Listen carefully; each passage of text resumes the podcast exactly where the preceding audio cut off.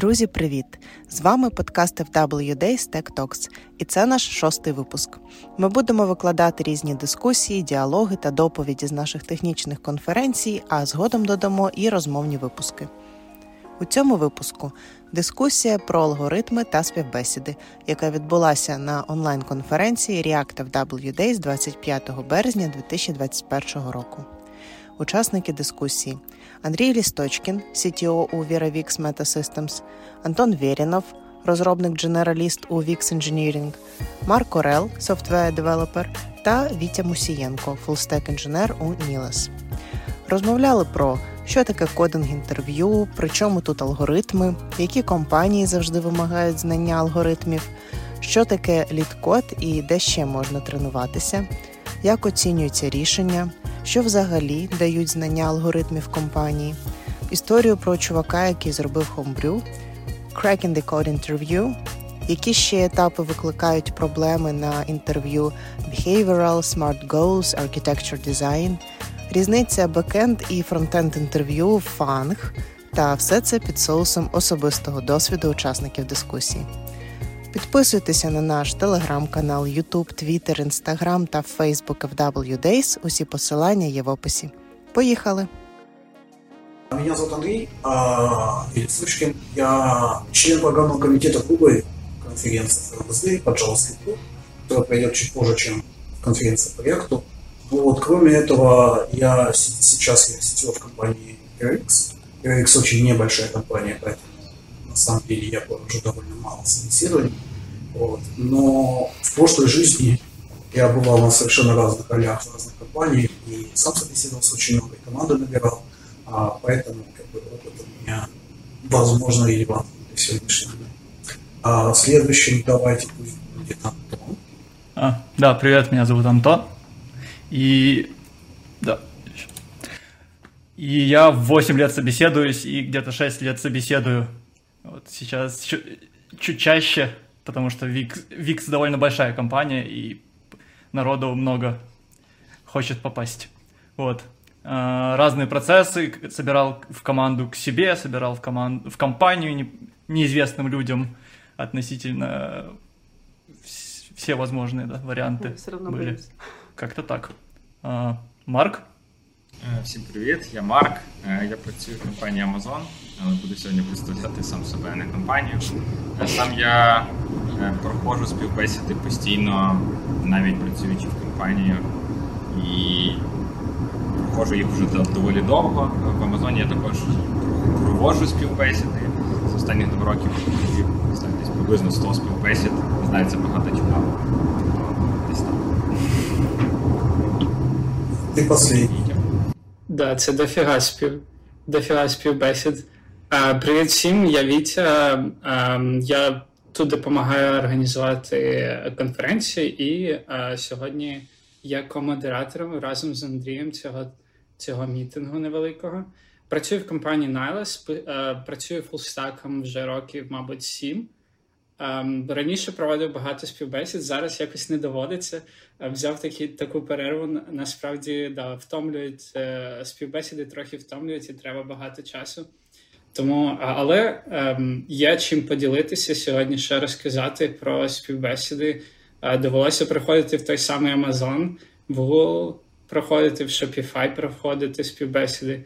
От тому ми поговоримо Кто, сьогодні. кто, кто здесь в Google не собеседование? Ну да. Антон, ты еще не проходил? Проходил. Проходил. Марка взяли в Amazon, потому что он Google не пытался пройти. Да, на самом деле, э, в разное время по-разному. Я застал время, когда у Гугла были... Я жил в России, у Гугла были офисы в России. И э, московский Google просто занимался тем, что вот каждый раз, когда на HeadHunter, а это аналог такого Google, да, появлялось резюме, они, э, если это резюме у них не было в базе, они тут же звали человека на собеседование. То есть они собеседовали тупо всех подряд. И я собеседовался первый раз в Google сразу после института, причем я слышал, я не подавался к ним, они просто взяли и написали мне типа давай. Причем в тот момент я уже от собеседования прошел кучу собеседований и уже где-то начал работать, и это было очень неудобно, в того, что у меня еще и испытательный срок идет, и тут они пишут, давай, приходи собеседоваться. Ну ничего, 10 собеседований, потом отказали. А потом уже, когда я об этом рассказал на той работе, где я работал в Москве, оказалось, что в офисе всех собеседовали. Я, я, когда я, была позамерка такая, типа, а сколько ты собеседований прошел, прежде чем тебе сказали. Вот. И я понял, что, возможно, я не самый плохой программист, когда оказалось, что у меня собеседований было больше всех. А были, были тогда вообще какие-нибудь да, были. Э, Причем, проблемы? А, вот это интересно, что вот если смотреть сегодня, есть вот эти ресурсы типа литкод или еще что-то такое, да, где люди делятся задачами, которые им попадались на собеседование. Да? А на самом деле 10 лет назад тоже были такие сайты, но они были сделаны в виде каких-то форумов, да, где народ что-то писал. Вот. И если сегодня очень много задач каких-то именно алгоритмических, алгоритмических, то а, ну, это уже не 10, это уже 15. В 2007 году я собеседовался первый раз, тогда 90% задач были на комбинаторику и теорию вероятности. Вот все задачи были в теореме mm-hmm. Байеса и что-то связанное с ней. То есть часто нужно было что-то посчитать, что-то догадаться, еще что-то. Вот. Каких-то таких вот задач, типа, почему люки круглые, кстати, мне не задавали. Вот. А, но из интересного было такое, что когда я пришел в офис а, Гугла, да, то есть это физический офис, вот сотрудники, не только там какой-то маркетинг, инженер и всякое такое, при этом собеседовали меня все равно с разных локаций, и мне утром выдали ноутбук, который был абсолютно пустой с вунтой, и а, на всех собеседованиях, если только это собеседование было не в, в комнате, да, в комнате у меня было, по-моему, два собеседования с вот, и если это были комнате, то ты что-то там на листочке пишешь, рисуешь, но если это был удаленный, то нужно было писать на днях в одном из чатов где-то обсуждали вопрос типа, а вас заставляют код Google Docs писать? Так вот, а, как это сказать, Google пользовался Google Доками для того, чтобы смотреть код, который люди пишут. А на самом деле, как бы, чит-код в том, чтобы первым делом переключить шрифт на моноширинный да, и после этого оно становится достаточно похоже на нормальный редактор, вот. Ну и раз код не запускается, то, э, то приятно тем, что если ты где-то что-то опечатался э, или там написал переменную, там, например, в одном месте с маленькой буквы, в другом месте с большой или что-то в этом роде, да, то это на самом деле не проблема, потому что код все равно никто не запускает и э, разговаривают о решении концептуально, да. То есть можно mm-hmm. писать псевдокодом, можно писать совершенно на любом языке программирования, какой хочешь, лишь бы а, тебе и тому человеку, который тебя интервьюирует, было понятно, а что именно вы пытаетесь сделать и как вы решаете проблему. Вот. А, ну и да, поскольку большинство задач было на теорвер, то на самом деле код пришлось писать только, наверное, на паре собеседований из десяти. Вот. То есть кодинг, кодинг интервью, по сути, это а когда уже скрининг пройден, когда да. тебя проверили уже резюме и посмотрели, что ты такой молодец, давай посмотрим на твои скиллы, насколько mm-hmm. ты знаешь эти алгоритмы или что-то другое, и, да. и предлагают либо прийти на онсайт и на whiteboard пописать, или в, Google, или в Google Доке, или же иногда бывает, я знаю, вот у Амазона есть э, своя тулза, где ты логинишься, и тебе там э, в real-time е показывает, э, ну, похоже очень на то, как лид-код выглядит. Mm-hmm. А, ну вот, может, э, может Марк чуть-чуть расскажет, как, как у них вообще выглядит эта штука. Я розкажу е, просто в мене в мене мої собеседування діляться на доковідні, післяковідні. І я, чесно говоря, до ковідних собеседувань дуже не любив писати на вайтборді маркером код, бо я думав, що це безумие. А зараз в ковідні времена я думаю, блін, як хорошо було писати код на вайтборді. Бо зараз Кожне друге собеседування. Ти, типа, пишеш код, ожидаєш, що в тебе будуть перевіряти логіку, але в тебе вже перевіряють, на самом деле, чи код працює. Ага. І в мене було пару собеседувань, де типу, я просто від балди так типу, писав код, а мені потім кажуть, а давай запустимо. І ти mm такий, що? Тут можна запускати код? І ти запускаєш, воно все сипеться. Я був в Apple на собеседуванні, в них, типа, собеседування, я не знаю, зачем чоловік на цьому собеседуванні, бо, типа, мені дали програму, в якій були написані тести, написаний код, мені треба було просто заповнити, типа, ну, слоти з кодом і нажати запустити. Угу. Я, звісно, не написав там те, що треба було, але, ну, типа, я об'ясняв, що я делаю, об'ясняв, там, розказував, що я использував, що я не успіваю. Ну, якби вони бінарно провірили, не запустився код, до свидання, там, запустився код, проходиш далі. І я тоді подумав, що да, на маркері маркером писати було класно. За исключенням одного разу, коли я писав маркером на HTML на, на доске, мене попросили якоїсь компанії писати HTML. Я такий, я не вмію теги закривати. Я не знаю, в яку сторону слеш ставить. Типа. Е, Ну да, ну ми ми обично, у, у нас е, у мене немає преференцій по поводу, де писати код е, чаще всього. Типа, де кому удобно, хай там і пишуть. Ми все одно будемо дивитися на суть. Я до сих пор не дивлюсь і не мучую людей запусканням кода, бо я вважаю, це трошки стресова ситуація писати код на собеседуванні. Алгоритмічний код це ще більш стресовий, в ограниченому времени ще більш стресовий. А коли тебе просять запустити, то тебе взагалі душа в п'ятки падає. Того... Просто оптимізувати. Ну так. Да. От, ну, от так от про де писати і як писати код при на собеседуванні. Ну, от е, ви розказали про Google і Amazon, а от е, ну, типу, тільки оці великі великі компанії е, питають кодін інтерв'ю, чи чи це ну, типу, взагалі практика поширена? Я я так розумію, що це все прийшло там з Каліфорнії, з SF, коли дуже дуже багато ем, багато девелоперів подаються на одну вакансію. Там у того ж Google там тисячами аплікейшенів на позицію, і їм, якби це кодін інтерв'ю, це такий фільтр хороший. А от для компаній, які поменше, вони вимагають взагалі цей кодін інтерв'ю, як ви думаєте? Да, конечно. Потому что как иначе ты узнаешь, что человек умеет писать? Ну, ну я маю на увазі... Пригласить можна... повара, который вилки никогда не видел. Ну, ясно. Я маю на увазі, типу, алгоритмы комбинаторики. Я хотел рассказать, я в свое время собеседовался еще в оперу, да, и в опере я работал. Вот, это уже после Гугла было.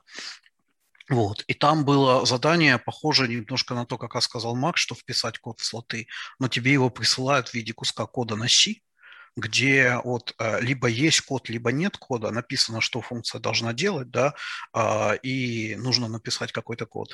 Вот. И вот он был буквально после одного скрина, мне его сразу же прислали. Вот. Но это они делают для того, чтобы отсеять кандидатов перед тем, как делать им там визы и всякое такое вести на онсайт. Вот. А, много компаний здесь, а, например, DataRobot, проводит интервью с кодом. А, э, это одна из как бы, требований, потому что фаундеры компании, они сами инженеры-дата-сайентисты, и сами считают, что к ним должны идти люди, которые что-то понимают в работе со структурами данных, с алгоритмами. Просто вот у компании такое видение, что вот и они хотят, чтобы вот, вот, это, э, вот эта часть, скажем так, знаний экспертизы была у всех. Вот. Оно им иногда играет а, против них, потому что есть хорошие, например, UI-девелоперы, которые там отлично там разбираются в каких-то вещах, типа там, например, performance на Angular, да, вот. Но при этом они не а, не готов, э, но при этом, например, с алгоритмами именно, да, у них не очень хорошо. И такие девелоперы в результате в Data Robot не попадают. Вот. А а, да, довольно много компаний. Если компания, например, только-только начинает, вот, например, банально мое интервью в Veravix, да, в Veravix не было ни одного, э, ни одного софтвер-инженера. А, соответственно, что сделал Veravix? Они для того, чтобы найти себе первого инженера, они наняли человека на фрилансе для того, чтобы он проводил для них интервью. И для него было, было важно, что да, человек с опытом, но все-таки задачки нужно порешать. Да, и спокойно берешь и решаешь эти задачи на собеседовании, и почему бы и нет. Вот. А, есть вот это вот, а, у меня лично есть вот это вот а, мнение, что, наверное, если человек там имеет там 4-5 лет опыта, наверное, нет особого смысла давать ему решать задачи, потому что 4-5 лет он получал за что-то деньги, явно есть подозрение, что задачи закрывались, да, вот, поэтому я считаю, что вот проверка кода, она очень, очень нужна для людей, у которых опыта немного, да, с одной стороны. Или, например, если мы собеседуем человека, им, которым мы по каким-то причинам не можем проверить его опыт. Например, у нас есть кандидат, допустим, даже там на удаленку, на фриланс, но этот кандидат из какого-то там, не знаю, там, Пакистана, да, и мы хотим с ним работать, но мы ничего не знаем о пакистанском рынке, и когда мы смотрим на его LinkedIn, а там, например, одна компания, вторая компания, третья компания, и у нас вообще нет никаких контактов с этими компаниями, у нас нет никаких общих знакомых, у нас нет людей, которые могли бы дать о нем фидбэк, да, а в этом случае, наверное, имеет смысл все-таки интервью проводить, именно код, код пытаться писать и всякое такое. А где вот э, вообще, ну, ну, уже вспоминали лид-код, э, может, есть какие-то другие там э, порталы или сайты, где можно потренироваться? Ну и, и, и как это как, как это вообще выглядит там? Кто-то, кто-то играет с этими лид-кодами или код-варсами? Я постоянно. Я за прошлый год нарішав десь 400 задачок на літкоді. Ну, це я ще так паралельно Приводив мозги в форму, щоб ходити на собеседування в всякі фанги. Є LeetCode, є безплатний LeetCode, я не пам'ятаю названня, але є точно безплатний аналог LeetCode а, вообще з точно таким самим інтерфейсом, всі ті ж кнопки. Так само в Serrano був, тільки там немає ограничень на количество submit ів э, задачок, тобто ти можеш їх сабмітити скільки хочеш. Там throttling, коротше, пом'якче і нема преміума. Тобто він mm-hmm. в такому плані безплатний. Преміальний LeetCode полезний, наверное, один раз подивитися якісь задачі. Якщо ти таргетуєш специфічну компанію, можна взяти преміум літкод і взяти список по компанії і просто типу, проходить всі задачки подряд. Я, наприклад, э, зарішав так задачки в Facebook, і в Фейсбуке там з топ-20 задач попалось 4, типа там, чи 5. Тобто, прям з 20 верхніх задач ніхто не заморачується. В Фейсбуке інша практика. В Фейсбуке дають дві задачі на 40 минут, кожна задача 20 минут повністю написати весь алгоритм, який буде працювати. Того, в принципі, навіть якщо ти ці задачки рішав, тобі треба хорошо розібратися і їх багато нарішати, щоб так з башки достати рандомну задачку і її вписати на собеседування. Є всякі хакеранки, є. Е, ну, хакеранк, мабуть, теж всі знають. Там там більше розписують задачі, об'ясняють, як їх рішати. Но, в принципі, так, по по, великому плану там літкода хватає. Є інші портали, які вже більш competitive programming, а не підготовка до інтерв'ю, типу там е, від той же від Телеграма, по-моєму, Code Spaces називається, чи якось так. Код Шеф є, топ-кодер. Це все вже там різниця в цих задач між цими платформами, що на літкоді задачі всі дуже інтерв'ю орієнтед, тобто там задачі сформуліровані. В тебе є там список, тобі треба його там розвернути. От от все, типу, от условна задача літкода. Задача на хакер-ранках і на всяких компетитів може бути та же сама, але там буде огромне кількість текста, е, якісь сложні інтерфейси для взаємодействия з цим сайтом. Е, І оцей весь текст треба буде убрати, типу, відфільтрувати дуже швидко. Ну, бо в них, типу, там це часть якби компетішена быстренько відфільтровувати і розуміти суть задач. Тобто там може бути Аліса і Боб собирали яблука, викладали їх в рядочок, а потім Боб захотів переставити ці яблука, щоб вони були в обратну сторону. Типу, напишіть алгоритм, який це робить. Mm-hmm. Е, вот. Це про платформи, задачки. На літкоді дуже класно лазити по форумах. Літкод прикольний як форум. Там куча людей пишуть зарплати, прохождение собеседований, списки подборки задач, діляться своїм експірієнсом. Тобто, якщо інтересно подивитися, як, наприклад, там собеседує Apple, можна туди зайти, подивитися, як там вони собеседують.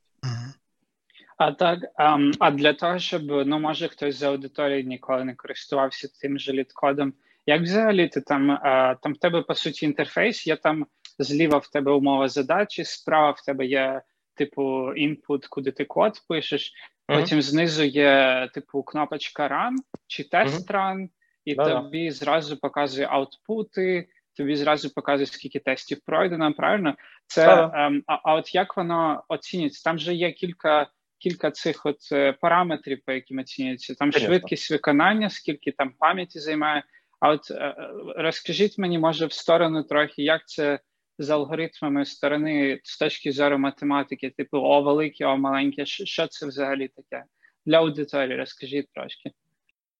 Я можу сказати просто два слова, як на як працюють ці всі платформи і як працюють, в принципі, деякі прескрінінги в компаніях.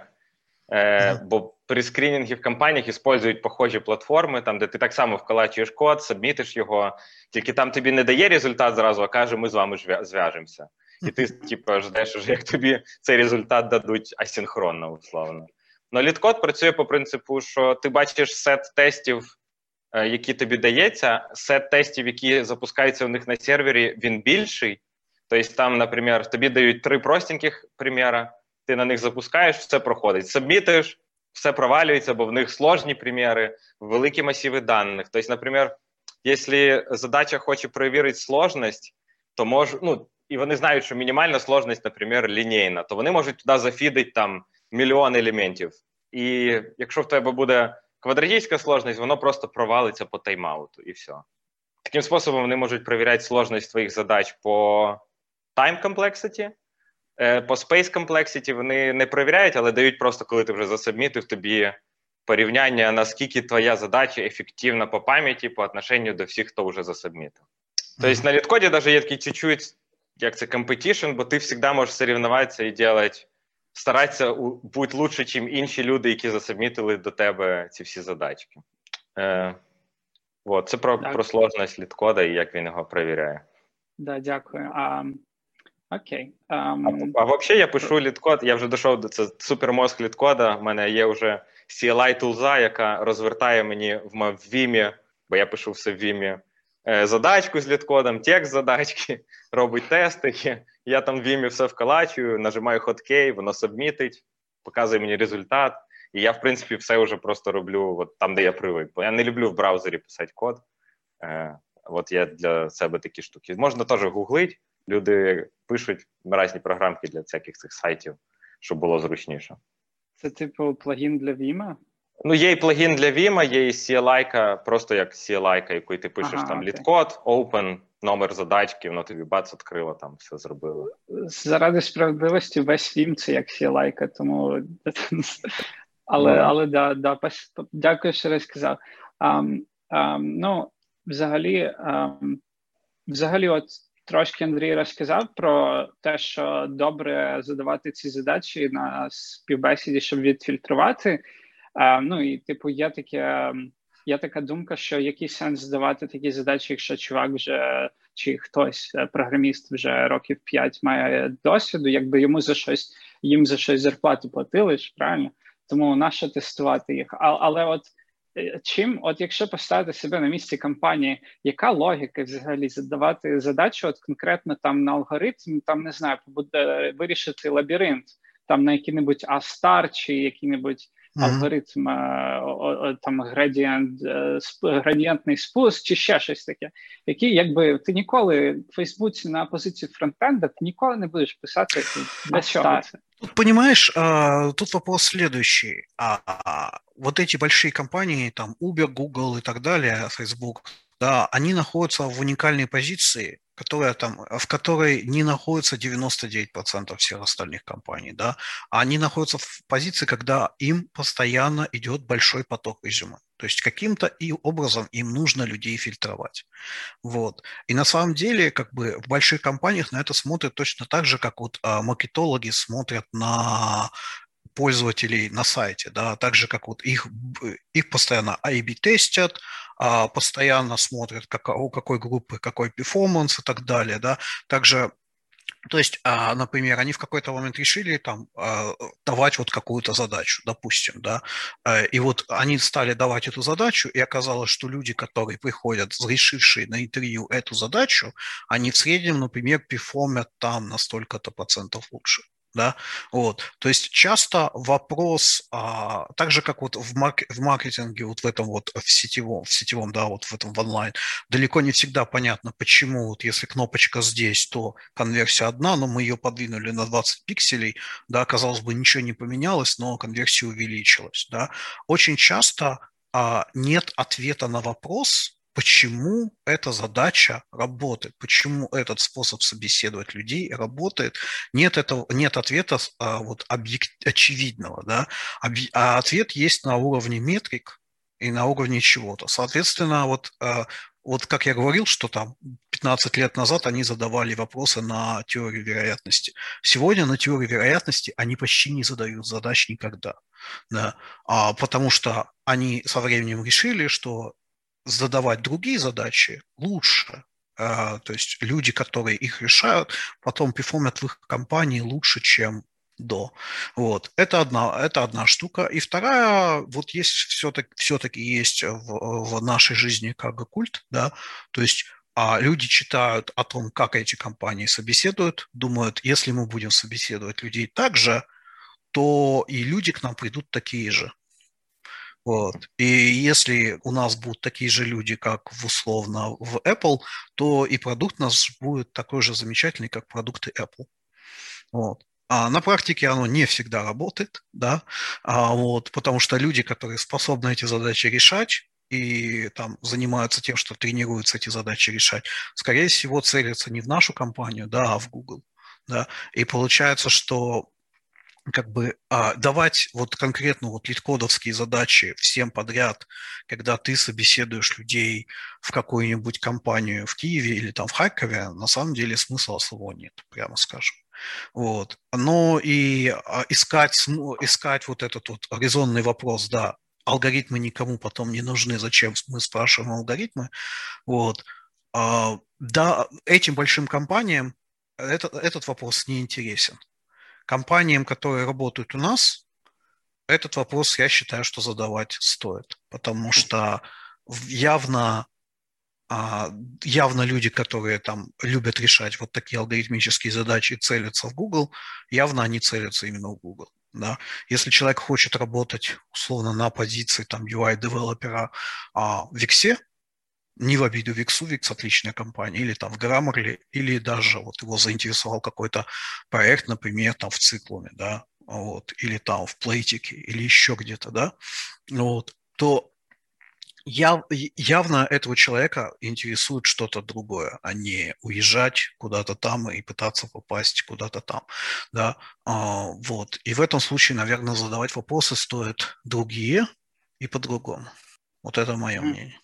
Спасибо. Есть еще такая мысль. У меня проскочила, вот, будучи, будучи тут, а не, а не в Украине, а, я начал замечать, что, что компании, а, компании вот, э, которые задают алгоритмические задачи и спрашивают такие базовые компьютер-сайенс вопросы, они заточили интервью процесс вообще под выпускников тех же компьютер-сайенс факультетов mm, или да, программ. есть такое. И вот, а это все учится просто в университете, и, и они проверяют, по сути, насколько ты внимательно слушал лекции в университете, что очень идет в разрез как бы с украинским образованием, где это почти не, не учат. Мне кажется, только, только, может, Могилянка, КПИ, Шевченко, я не уверен, что они такое Меня учат. на первом собесе как раз спрашивали, у меня техдир тоже с КПИов с, моей, с моего же факультета, несколько лет до меня выпустился, и в итоге, да, спрашивал, о, знаешь того, знаешь того. Давай, посмотрим, как ты внимательно слушал тервер. И в я итоге, заканчив... да, connection больше такой получился. Да.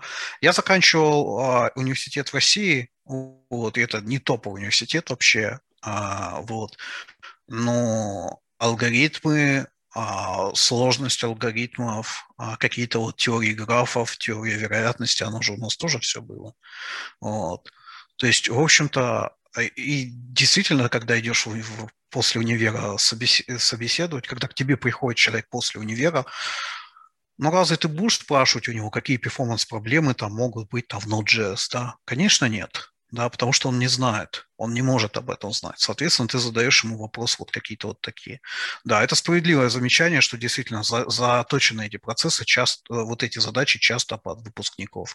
Или там, а, если даже этот человек с каким-то там опытом, все равно вот а, на примере Мака мы можем видеть, да, что а, нужно тратить время свое для того, чтобы тренироваться эти задачи решать, чтобы проходить такие интервью. Вот.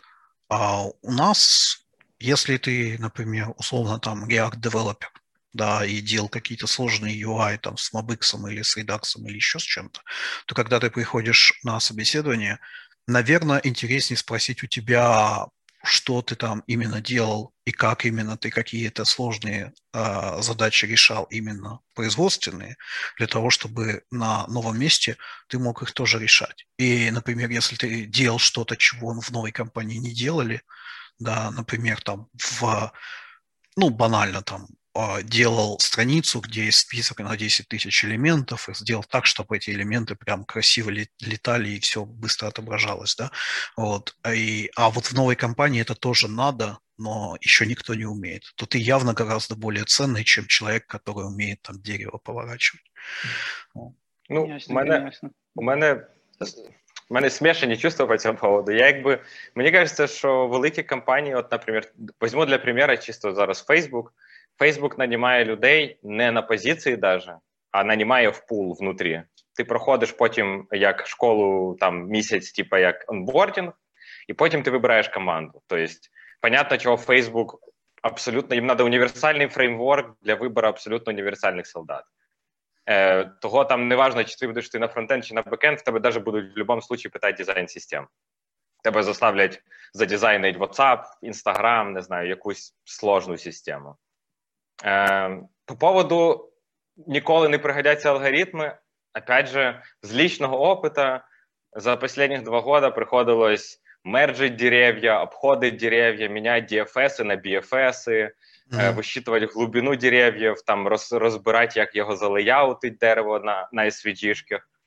І, типа, вроді би не пригодиться, але от в цей случай пригодилось один раз.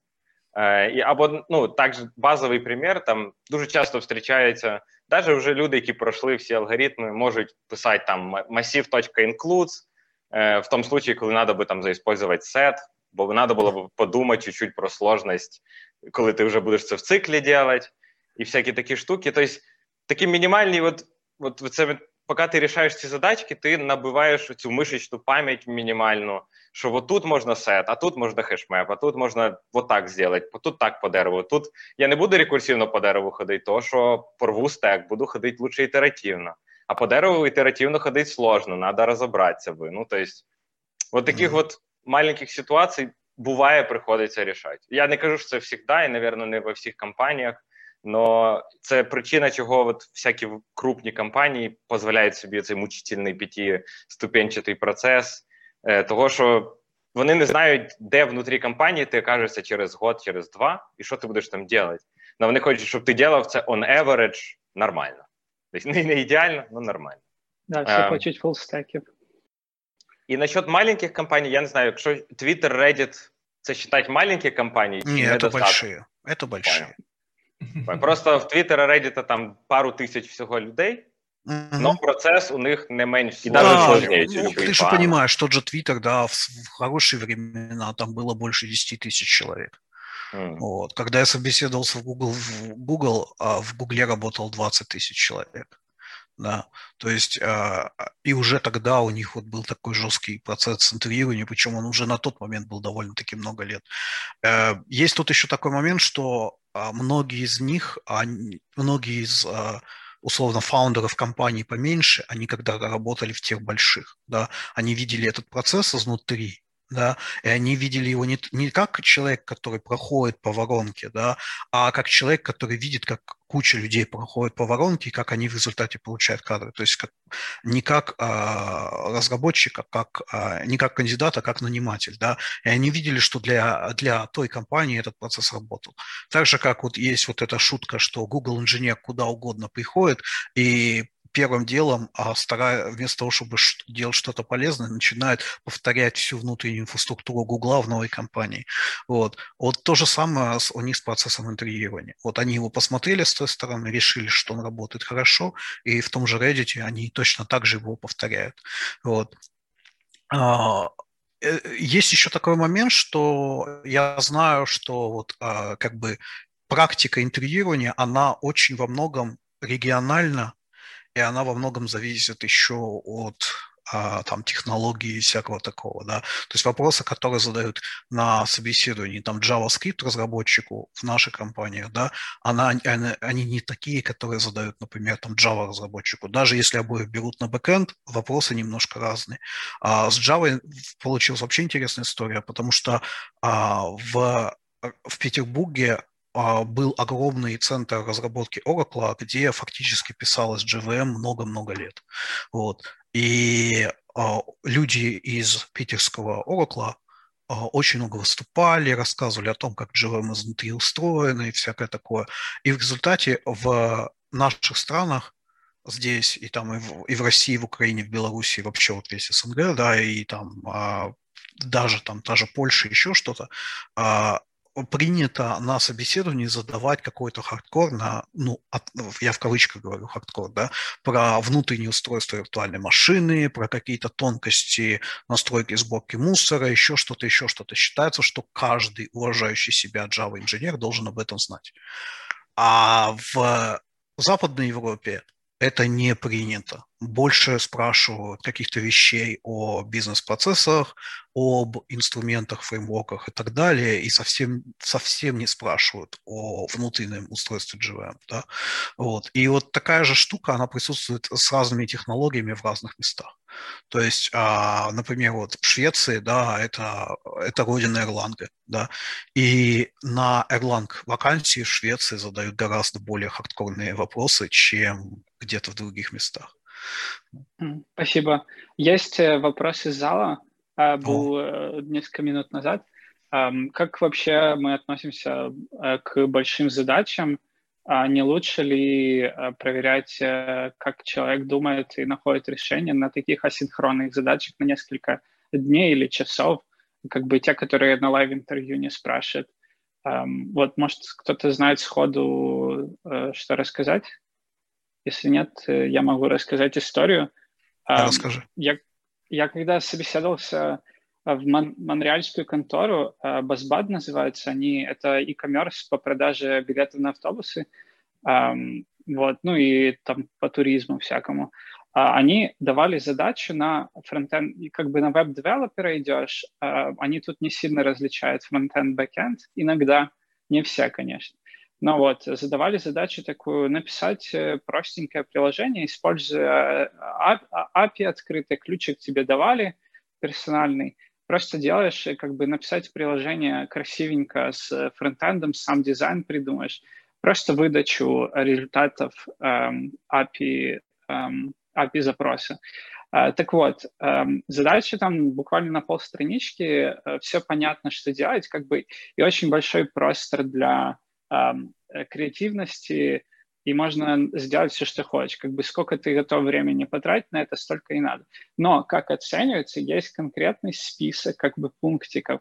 Приложение делает то, то, то, выглядит так, так, так, как э, код выглядит вот так вот, он лентирован, он без опечаток, без ничего, без багов и так дальше. То есть э, хоть это и асинхронная задача, но мне кажется, вот это, эм, э, вот это ложное чувство, когда тебе дают простую задачу, и кажется, да, она простая, но она иногда бывает намного сложнее для некоторых людей, э, чем та же э, алгоритмическая задача на live-интервью. Ну, конечно, тут от человека к человеку. Э, вот, может, вы хотите что-нибудь добавить? У мене є Антон очень... потім добавлю. Ан... ну, давай. Антон очень скромно молчит. В Виксе принято давать задачу где-то часа на 4 для собеседования ну, это джуниоров. Это немного, это, немного... это на Kickstart давали, да? Не-не, 4 часа это ты приходишь, ну, делаешь как бы, ну, там, 2-4 часа в разное время, разные немного задачи, и ты в офисе просто за раз делаешь ее, и там тоже тесты какие-то есть, и ты видишь, окей, какие есть тесты, и там бонусы. Mm-hmm. Ты делаешь, окей, чтобы все тесты прошли, mm-hmm. потом отправляешь это как-нибудь код, и смотрят уже после, ну, после да, первого, да. после первого технического собеседования это вот техническое задание какое-то есть. Mm-hmm. А многодневные задачи, мне кажется, хорошо служат, чтобы, ну, во-первых, чтобы как ты вот сказал, ведь как проявить, ну, там очень много всего, да, можно сделать, в итоге куча возможностей проявить себя. В итоге, если ты не очень хорошо там задачки алгоритмы решаешь, да, но тебе дали только алгоритмы, ты не можешь показать, окей, я умею UI по-человечески делать, или там забочусь о том, как формы нормально отправляются, или какой там зум, ну, как responsive что-нибудь делать, либо сервер быстро работает. Вот. А когда у тебя большая задача, ты такой, окей, то, что ты не особо умеешь, ты сделал как бы на отстаньте, а там, где ты хорош, там, где ты можешь себя проявить, ты там туда вливаешь все свои усилия. И в этом как бы плюс таких многодневных задач. Да, да, Но да. в них минус то, что их нужно долго делать. И многие компании, когда вот у них такое вот какое-то большое задание, на которое не особо, ну, относительно опциональное, они, им достаточно, если ты им дашь GitHub. свой, и, и там, если что-то ну, более-менее развернутое, ты можешь продемонстрировать все сильные стороны так, тогда тоже подходит зачастую. Вот. А, да, ну, в Виксе такие вот задачи. У нас 2-4 часа ты делаешь технически что-то. Вот. Ну, Антон, ты сказал про GitHub, а вот, может, ты знаешь историю про, про этого основателя Homebrew и его собеседование в Apple? Может, да, ты да. Эту не, в Apple знаешь, он прошел. Он в Apple, в Apple прошел. он прошел. Да, он в Google не прошел. А, окей. Ну, он... ты, очевидно, знаешь басню лучше, чем я. Можешь рассказать нам? Да, в общем, человек на... сделал сборку э, менеджер пакетов Homebrew, который везде, используется на всех маках приблизительно. В Гугле довольно много мак-разработчиков и мак-юзеров. Вот. И из-за того, что Google очень заботится об алгоритмах, о Стэнфорде, об этом всем, то они то же самое спрашивают человека, который больше заботился о том, как же эту всю махину сделать удобной для юзера конечного. То есть там немного такие другие он вопросы решал, и больше у него такое эго, у него его очень горело после того, как Google, который вроде как все пользуются его софтом, сказали, нет, ты нам не нужен. Ну, тут такой момент, нужны. что они же сказали нет во многом потому, что не, не только потому, что он алгоритмы не решал, но и потому, что его не, набира, не нанимали, чтобы он писал homebrew full time. Да? да. Вот. Причем он сам в тот момент Homebrew уже не занимался. То есть он его написал, прошло несколько лет, его уже поддерживает совсем другая команда людей. Вот, и вот он пришел, то есть у него даже не, он, в тот момент он не занимался Homebrew, у него есть, была просто слава, да, лычка в прошлом, когда-то я это сделал. Да, вот. А в Apple его позвали именно вот а, делать пакетный менеджер для Swift, для языка Swift. И как человека, который делает пакетный менеджер, да, вот. И то есть здесь вот а, было вот большое пересечение экспертиз. И во многом это было, вот эта проблема больших компаний, да, вот как Макс сказал, что набирают полуфабрикат для того, чтобы подошел везде, да. И вот этот человек, он не полуфабрикатный, да, он специализированный.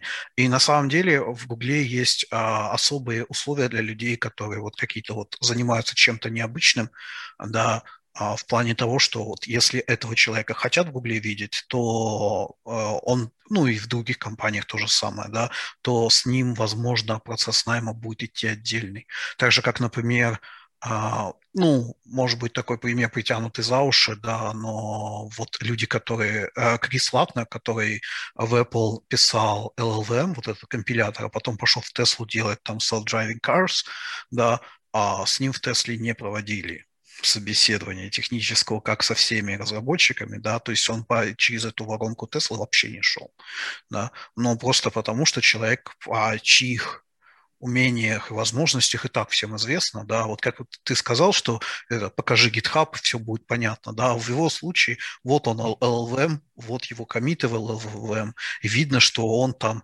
один из там условно топ-100 лучших C++ разработчиков в мире. Все. Я я ще хотів би вернутися до домашніх задачок на секундочку. Mm, да, давай. Бо, бо з цим теж був опит за останній. Бо в тому році я на карантині, коротше, було скучно, я проходив собеседування. Е, по все, що тільки можна. І з домашніх задачок, от я коли тільки розминав мозги, там, типу, вспоминав, як алгоритми рішають, я думав, що.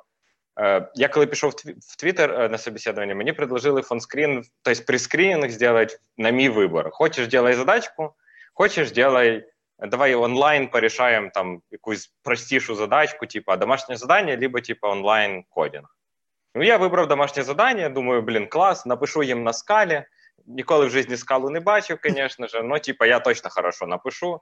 Відкрив, а там получилась домашка не тільки домашка, типу, написати задачку, а там треба було ще топологічну сортировку зробити, там файлову систему посканувати. Я такий потім, ну коротше, потратив десь два дня на це. Mm-hmm. Понятно, бо ще язика не знав, там, чи навіть три дня, напевно. Ну там не було таких ограничень. І якби я пройшов на онсайт в Twitter з цією задачкою, а потім переоцінив время, потрачене на цю задачку, і подумав, що це абсолютний бред. Я б лучше 45 минут задачку порішав і зекономив би три дня свого времени. Ну там був такий більш спортивний інтерес. Mm-hmm. Потім в следующий раз мені дали задачку. опять же, дали задачку, і я не навчився на своїх ошибках, сказав, ладно, я типу сделаю, сделав, і мені взагалі відказали по цій задачці, бо там треба було на расті писати, і я щось не, не дуже кльово написав. Но мені відказали. І відказали, і я подумав, мені навіть ніякий фідбек не дали. Тобто, типу, от це найбільший мінус, мені кажеться, задачок, тобі просто кажуть ні, ти кажеш, а чого ні, тобі кажуть, ну, код був там не суперструктурований, не супер technical dev, ну, таке в общих чертах дають отморозку. Ти такий, ну, я ж старався, от, і от потім це вдвойні обідно. І от час у мене висить задачка, яку мені теж дали на домашку, вже десь тиждень. І я їм просто до сих пор лінюся відписати, я думаю, чи мені зробити цю домашку, чи все же сказать, типа, чуваки, давайте без домашнего. Ну, а, я типа, когда я делал домашнюю оперу, а, там было э, такое, тоже история, что э, независимо, куда ты идешь, да, я шел Java разработчиком, потому что Opera Mini была на Java.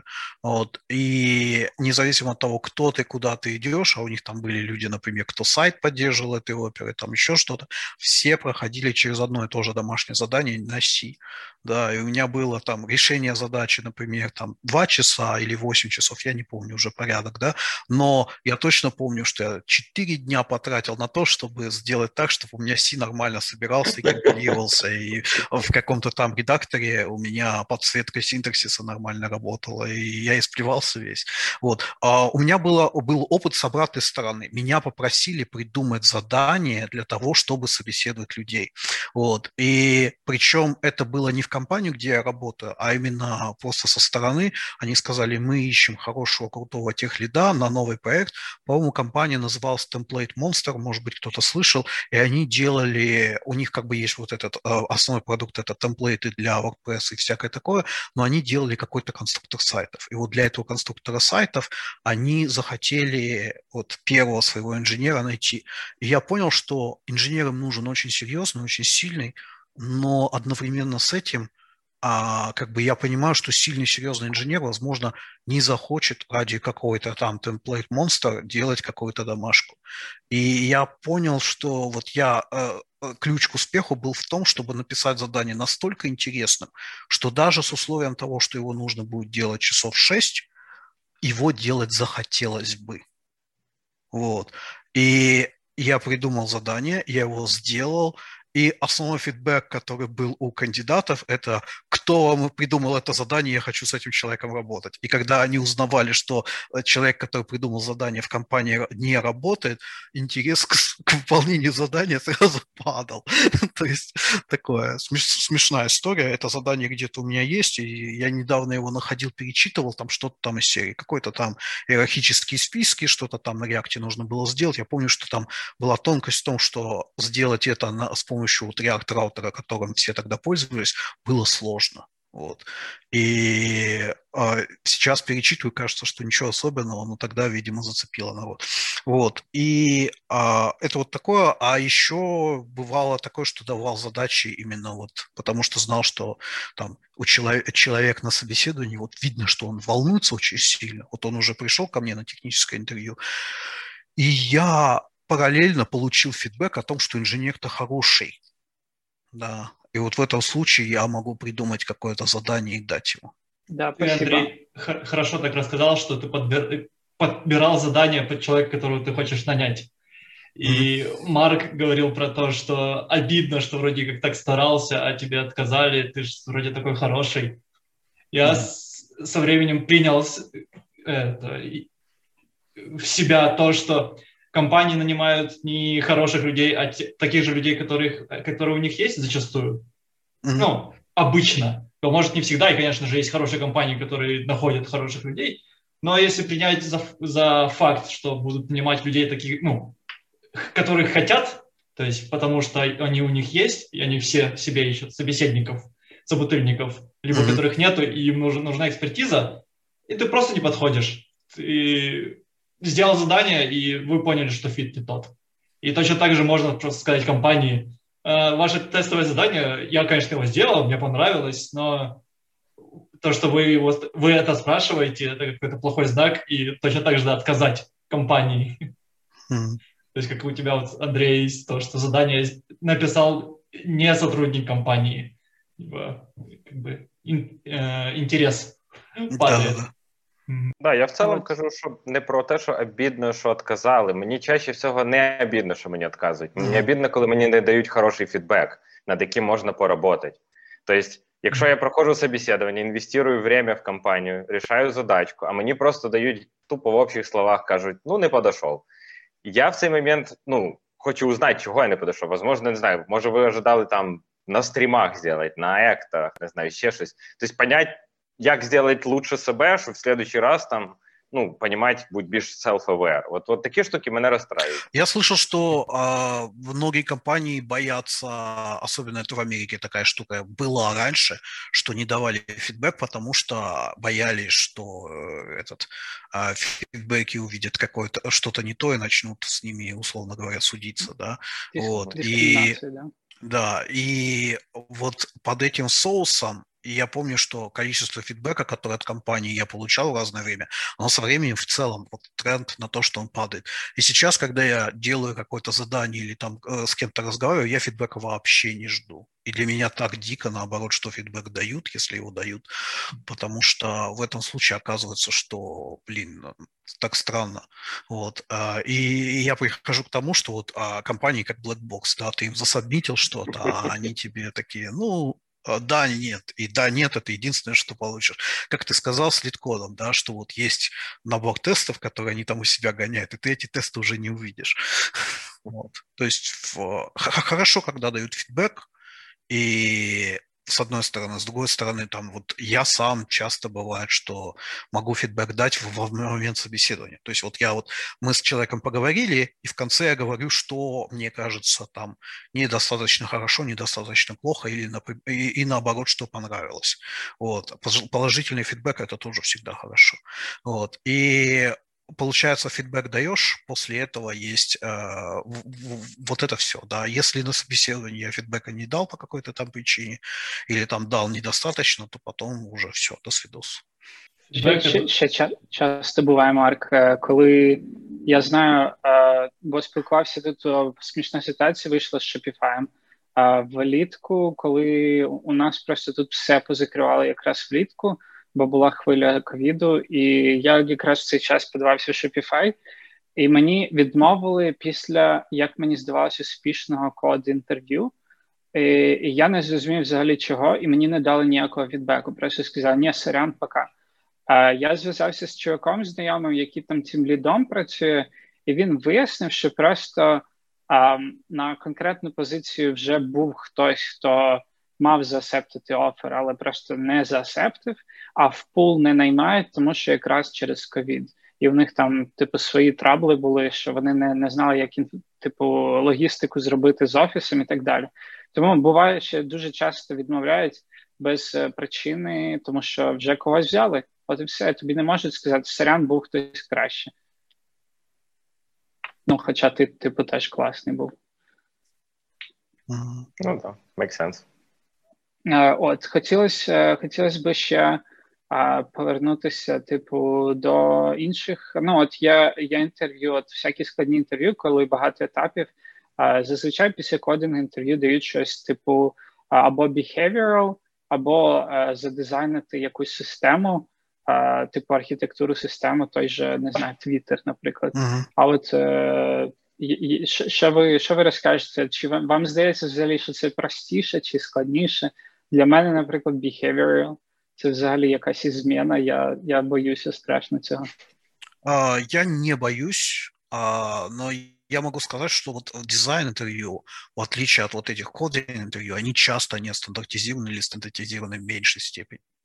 И вот а есть несколько видов, да, вот если просто там за дизайн какую-то штуку, это один вопрос, да, но вот я знаю, что вот опять же те же фанги сейчас приходят к тому, что кроме дизайна теоретического там из серии мы там условно сзади поднимем там кавку и все будем через кавку посылать, да, а у них есть такая а, оцени, сколько будет пользователей, сколько тебе на это нужно серверов, сколько нужно будет жесткого диска и всякое такое, да, и вот эта вот а, компьютинг часть, да, вот она для меня гораздо сложнее, чем все что угодно, потому что очень часто нельзя легко представить, то есть если там условно там размер диска, я могу представить, там пользователь в среднем создает 50 документов в год, да, или там твитит там два раза в день, да, или еще что-нибудь такое, да, то есть от этого можно плясать, то когда дело касается там CPU, сколько там запросов будет помещаться на один, на один бокс, всякое такое, вот это уже становится сложно. И тут опять же есть такой момент, что вот есть вот bias в сторону продуктового опыта, да, с одной стороны, а с другой стороны bias в сторону бэкэнда и full-stack девелоперов, да, потому что если человек занимался чисто фронтендными задачами, даже там в продуктовых компаниях, то этот человек может банально не знать о том, что у него происходит, на бэкэнде, да, и, соответственно, не иметь представления о каком-то там порядке, да, сколько нужно, условно, железок для того, чтобы обслуживать наших пользователей. Он, может быть, слышал, там на кухне кто-то однажды сказал 50 серверов, да, но не, не соединил слово 50 со словом там а, миллион активных пользователей в месяц, да, вот. А, и э, этим во многом еще страдают люди, опять же, здесь, в Украине, потому что а, люди часто работают а, именно в сервисных компаниях, да, и, соответственно, их работа, она часто находится на этапе, когда систему еще строят, но в продакшн она запускается либо в конце проекта, либо там она только запускается в каком-то пилотном режиме, да, а после этого ты переключаешься на другой проект, который сейчас строится с нуля. Да? То есть я, у меня перед глазами есть пример э, кучи senior-девелоперов, которые находятся в положении, когда вот они пришли на проект, потому что нужно ударно-ударно его развивать, а затем, например, все более-менее нормально устаканилось, процесс налажен, какая-то команда собралась, и вот самого сильного разработчика кидают на другого заказчика, которому сейчас вот этот человек нужен, да, и человек существует вот в таком режиме, когда вот он сам стартит проекты, вместо того, чтобы а, именно сопровождать проекты. И опыта у человека дофига, знаний у человека дофига, но вот такие вот а, именно дизайн-интервью он может не пройти именно по вот такой вот материальной составляющей. Просто добавлю, я скинув там в чатик. Обично ці цифри, про які ти кажеш, вони естімейтяться на таких асампшенах, як типу там скільки времени наносекунд кеш считається, скільки один блок одного мегабайта посчитати. По суті, це таке, це уже жорстке задротство, де ти зазубрюєш циферки і можеш примерно і, і учишся в мозгу быстро умножати, ділити числа великі.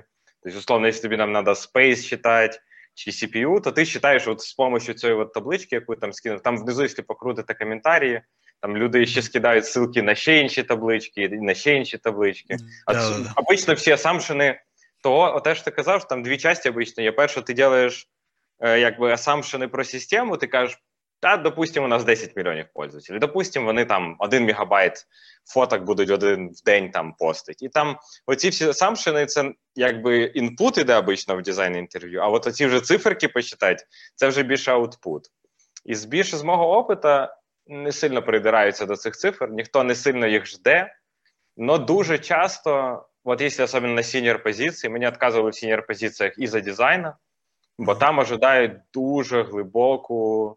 Е, дуже глибокі знання про систем, дизайн систем. Тобто, прям глибокі настільки, щоб ти знаєш е, проблеми, які можуть случитися там з автоінкрементальними ключами в базах, коли в тебе йде мастер-репліка, е, типу синхронізація, і що якщо мастер падає, підключається репліка, а в тебе там автоінкремент на мастері не засинхронений з реплікою, то в тебе почнуть накладатися ключики. І тобто такі якісь иногда вещи пытаете, ты, ну, ты ступоришься, або, я не знаю даже, у мене нема хорошего подхода до дизайн-интервью, допустим. То есть я читаю постоянно, дивлюсь видосы, как строить системы, Но мені кажеться, так як ти кажеш, що там опита, якщо немає практичного, то він і не появиться. Я це сравнюю з тим, що я дивлюсь відоси і читаю книжки, як рисувати картини. Приходжу, мені кажуть, нарисуйте картину. Я такий ніколи не рисую картину. Ну там таку суперсложну картину. Починаю їм там рисувати, щось розказувати, як будто би я її рисував. Mm-hmm. І ну, і це глупо з одної сторони, але з другої сторони, ти поки там щось читаєш, ізучаєш кучу всяких да, фундаментальних. Да, да, да, да. Да, Пловец да, по учебникам. Да, ну, понятное дело, с чего-то ну, да. нужно начинать. Мне было интересно, что когда, э, когда я собеседовался в VIX в 2019 году, а, у меня было дизайн-интервью, меня попросили задизайнить, типа, а мы делаем конкурента Google Spreadsheets, а расскажи мне, что, что, куда. Вот. И, этот, и оказалось, что да, как бы интересно было, что там будет на фронтенде, на бэкенде, но я знал, как считаются формулы, в каком порядке, как разруливаются циклы в формулах и всякое такое. Вот. И я начал это рассказывать, и человеку было гораздо больше интересно узнать, как, оказывается, Excel или там Google Spreadsheets, как спредшиты работают изнутри, чем потом слушать, как, как я буду документы хранить на сервере. А, а про Блін, щось випало з голови. Ладно, продовжайте, я може вспомню. А ні, ще про дизайн хотів сказати щось, додати, але я вже забув, що. Наверно, збрехати хотів. Е. Ну, окей. А наступна тема у нас, типу, різниця між бекендом і фронтендом в цих інтерв'ю взагалі. в О, точно, точно. Про фронтенд хотів і дизайн інтерв'ю розказати. У нас. Ну, давай. Наконец-то компанія прийшла до того, що нанімає віддільно фронтенд фронтенд девелоперів. Є позиції фронтенд девелоперів. Тепер є позиції software інженерів. І під фронтам ми я не даю ніколи е, дизайн систем. Но я остав, но ми оставили дизайн е, такий фронтендський дизайн. Тобто, допустимо, дати якусь абстрактну програмку, ну, щось щось інше, ніж to-do список, да, там to-do list. И сказать, используй абсолютно любой язык разметки, вымышленный, YAML, JSON, показати, як ти будеш організовувати от фронтенд в компонентах. Тобто, як ти розоб'єш на які елементарні компоненти, як ти будеш передавати, визивати функції, які пропси будуть. І і от воно не зовсім, мабуть, те саме, що на бекенді дизайн систем. Но мені кажется, для фронтенда прикольне таке упражнення. Подивитися, як чоловік там, навіть буквально не знаю, хендлери називає, чи він там буде додавати он, чи буде просто якісь каляки-баляки писати, як пропси розділяються, чи є якісь логічні розділення там. Ну, пропси, я кажу пропси, але підрозуміваю там абсолютно будь-який інтерфейс любого фреймворка, який удобний. І подивитися, як структурується там вот декомпозируется вот вся вот простая задачка. Ну, там, да, я, да, да, да. Допустим, а мне будет... тоже кажется, что такая штука полезна. И это, э, в такие вот вещи, кстати, в Украине интервью довольно часто спрашивают у фронтендеров. Опять же, потому что из-за того, что а, большой сегмент рынка сервисный, да, и люди в продукт приходят часто из сервисных компаний, получается, что сервисным компаниям легче продавать не фуллстеков, да, а продавать по узким специализациям, потому что в этом случае как бы ресурсы можно отмерять, условно говоря нам нужно там QA Automation, там 7 человек да, и понятно, э, потому что задач на 7 человек, э, на 7 человека месяцев каждый месяц приходит, да, а вот, и вот если ты вот мелко-мелко порежешь, то там ты можешь там тюнить как бы размер команды очень удобно, и э, вот этот вот эффект, что у тебя есть незаменимые люди, он тоже в свою очередь попадает, поэтому как бы они стараются иметь людей вот таких вот узких, да, и потом эти же узкие люди приходят в продукт, соответственно, гораздо больше здесь, а, как мне кажется, кажется, вот на фронтенд интервью задают реально те, те вопросы, которые фронтендерам задавать стоит. Вот, вместо того, чтобы просто банально сидеть такие, ну ты там CSS умеешь, да, ну класс. Вот. А дизайнить архитектуру, типа вот расписал, как компоненты будут и всякое такое, мне кажется, супер полезная вещь. Я когда слышал такие вопросы про дизайн интервью, они точно так же звучали больше, окей, мы делаем X, начинай. И дальше, и дальше ты, ты уже сам бежишь, в какую сторону надо, надо и, там, окей, о, ты начал про авторизацию и про какие там хедеры пересылать, а мы тут фронтендеры все, а ну-ка давай рассказывай, окей, нам это не особо нужно будет, ну просто расскажешь, посмотрим, насколько, насколько ты там, э, насколько ты комфортный как раз в этом всем. И да, оно туда уносится. А так, чтобы компоненты разбить, ну, то есть именно сказали, окей, давай разбивай сейчас на компоненты, я такого mm-hmm. не А, на самом деле, знаешь, а, вот есть еще такой вот в целом более философский вопрос, да, а, а, вот все вот эти наши интервью, они сейчас построены по принципу, вот мы придумали там какой-то набор вопросов, набор задач, и мы вот его задаем, да, и тем самым мы, вот, вот у нас есть какая-то сетка, и мы в этой сетке находим дырки, да, где там тебе чего не хватает. И вот проблема во многом вот этого интервью-процесса в том, что а, вот если у тебя есть какие-то знания за пределами этой сетки, да, за пределами этих вопросов, то очень сложно эти знания продемонстрировать да, и экспертизу это продемонстрировать.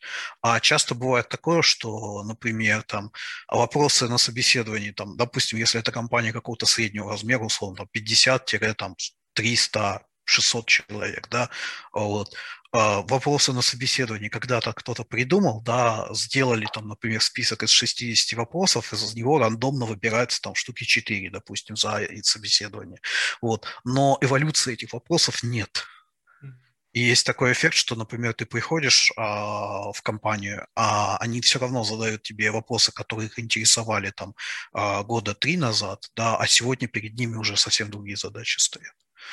То есть там, допустим, они уже пересели на GraphQL, а у всех спрашивают вопросы по REST. Да, ну это такой утрированный пример, но вот что-то такое. Вот. А я знаю, что в куче компаний, например, была такая ситуация, что проект переписывали с Angular на React, приходишь на собеседование, по React ничего не спрашивают, спрашивают по Angular, потому что кома, э, это, лиды команды, они знают Angular, да, знают, что надо переезжать на React, но еще, еще слабо представляют, что тут спросить можно. Еще не наняли человека, который будет спрашивать про React. Да. Или человек, который может спросить про React, поскольку он его знает, вот он сидит и работает, да. да то, то же самое, когда бэкендеры проводят фронтендеры, фронтендеры интервью, начинают спрашивать по Java, потом уже Java Core, хотя mm-hmm. ты пришел формочки на React делать, и mm-hmm. ты такой, ну, что-то знаю, но, но вообще я, я, да, вообще я по другому поводу. Mm-hmm. Слушайте, тут вопрос из зала был, а вот э, приходит, приходит к вам на интервью человек, который э, довольно-таки опытный, но вот, вот он конкретно технологии не знает. Не знаю, он писал на Angular, а надо на React. Вот, вот, но человек там senior, допустим. И в каких случаях э, это норм взять такого человека, даже если ему надо будет время выучить там тот же React, и, а в каких случаях э, это не ок?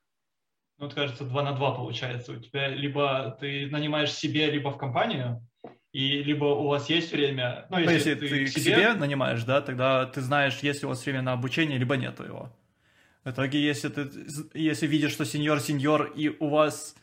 Ну, ты можешь нанять какую-то другую команду, например, и ты знаешь, что у, у тебя в команде нету времени, тогда окей, дальше по флоу продолжается уходить, и да, как будто бы большая компания, Google, ты как бы на, не то, что на бенч нанимаешь, но кто-то потом возьмет до того, как наймет человека себе, попробует.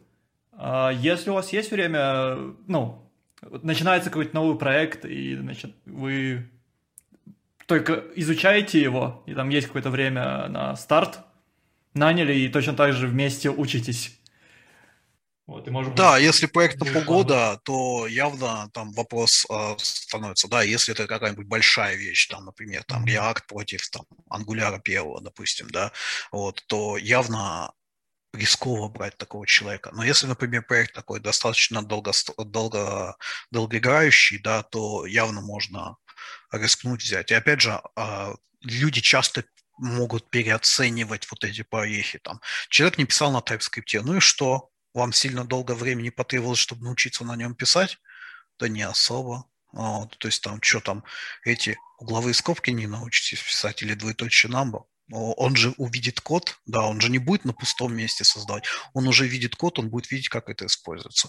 То же самое касается, там, например, какие-то CSS фреймворках, да, там человек никогда не писал на Tailwind, да, но ему нужно задизайнить форму, он открывает соседнюю форму, которая соответствует тому же стайл гайду, да, копипастит оттуда эти стили и со временем учится, что там, например, там вот этот там стиль там условно там P, P6, да, это там паддинг такой-то ширины, да, вот. А, то есть а, всегда есть понимание. Или, например, да, у них используется GVT, он никогда с GVT дела не имел, но вся авторизация уже написана и пофиг, да. Вот. Э, то же самое, там, я не знаю, GraphQL, да, вроде как большое дело, там страшные вещи, всякое такое, но, но он пойдет, посмотрит, как сделаны запросы, какие-то другие сущности, скопирует, сделает там свой этот GraphQL запрос, или даже если он сам этого не сделает, ну, подумаешь, вот в этот момент, когда ему нужно будет вот эту стрингу сделать для GraphQL, да, он пойдет к какому-то соседу и скажет, слушай, помоги мне, и это займет там 20 минут, да, но при этом у вас в команде классный синий разработчик. Поэтому я бы не беспокоился за счет этого. Люд... А, еще есть такой момент, что вот если человек много-много лет работает с одной технологией, потом переходит на какую-то другую, то да, это больно. Но если человек, вот если по его опыту видно, что он там, например, он не только там на первом ангуляре сидел, да, но он когда-то и на бэкбоуне сидел, а когда-то еще на чем-то сидел. То есть вот он вот этот вот этап перехода с одной технологии на другую уже видел да, и в этом случае есть понимание того, что, наверное, человек знает, как это делать. Да, и даже если у вас в команде никого не было, кто вот такой свитчер, да, этот человек уже свитчился, и он может рассказать вам, как он свитчился. И это хороший вопрос на интерв'ю. А я думаю, Наше що загалом... Сорі, кажи, Марк. Я кажу, що взагалом ну, так виглядає, як е, ну от Є дуже абстрактні інтерв'ю теоретичні, де питають ООП, де структури даних, не лізуть глибоко в технології. Є абсолютно полярно, де тебе просто питають там глубинки реакта, специфіку контекстів провайдера, хуков і так далі. І от оцей баланс кожній компанії він чуть-чуть там двигається, де компанії удобній, в зависимости від пріоритетів, по ідеї, там, який состав команди, чи це продукт, чи це прям треба быстренько там проект зробити. І абсолютно по-разному буває. Я думаю, ну, якщо, допустимо, компанія може дозволити собі онбордінг там в 2-3 тижні, я не знаю, чи це довго. В моєму, моїй голові онбордінг це десь 3 місяці в всяких фанах. Це ти, типу, сидиш, не розумієш, що відбувається вокруг.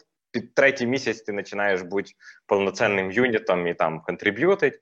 Я бачив за свою життя, як люди, як джавісти, за один місяць онбордились там на React, писали на React, нормальний код, взагалі не переживає там ні про що, там з якимось стеком, типу там Redux, Sagi, там і так далі. і так далі.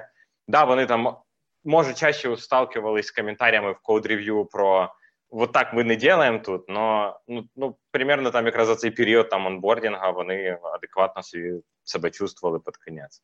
Того я думаю, що цей баланс він по-разному, і не можна сказати однозначно. Да, брать з такими скілами, нет, не брать з такими скілами. Mm, я согласен. Я згоден. Нам треба вже закінчувати потрохи. Всім дуже дякую, що прийшли на цей міні-мітинг, поговорили. Дуже, дуже, дуже класно. І я передаю слово Ірі. Іра, ти тут? Да, я тут. Я слышно? Да, слышно. Да, да, наверное, я уже тоже в эфире. А, спасибо всем. А, получилось очень полезно даже для нашей организационной команды. Мы уже прям задумались, что нужно сделать, чтобы начать подаваться в Amazon, Google и так далее. А, вот. Но мы шутим, потому что тогда не получится проводить больше таких конференций. Пока что мы, мы еще здесь. здесь. А, всем желаю хорошего вечера. А, еще раз спасибо Витя, Андрей, Антон и Марк. А, Будем надеяться, что вы будете к нам еще приходить в эфиры. Вас очень интересно слушать. Вот. І приходите к нам в суботу теж на конференцію. З вами був подкаст FW Days Tech Talks. Підписуйтеся на наш телеграм-канал, Ютуб, Твіттер, Інстаграм та Фейсбук FW Days. Усі посилання є в описі. Та до зустрічі у наступних випусках.